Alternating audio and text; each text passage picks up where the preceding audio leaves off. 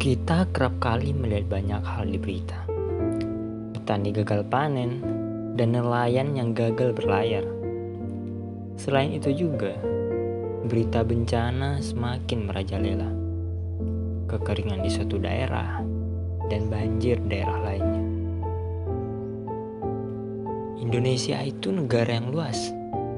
Indonesia sering disebut negara seribu pulau. 17.000 lebih tentu riskan untuk jadi kacau balau. Tembok ketahanan nasional dibangun agar masyarakatnya tidak risau. Semua tak lain dan tak bukan tujuannya hanya untuk mempertahankan negara. Perubahan iklim acap kali menjadi ancaman nyata.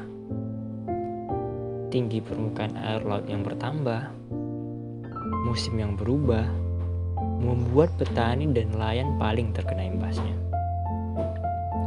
Indonesia itu tinggi sumber daya alamnya. Tidak jarang jadi incaran negara adidaya. Paradox of plenty istilahnya. Di mana sumber daya di kota katik arah tujuannya oleh mereka yang berkuasa.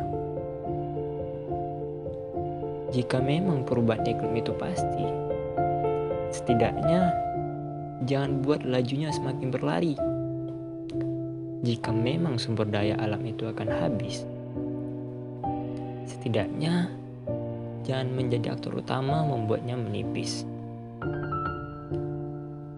Yang kami lakukan saat ini bukan hanya untuk kami. Yang kami lakukan sekarang ini hanyalah untuk membangun jalan bagi sejuta mimpi.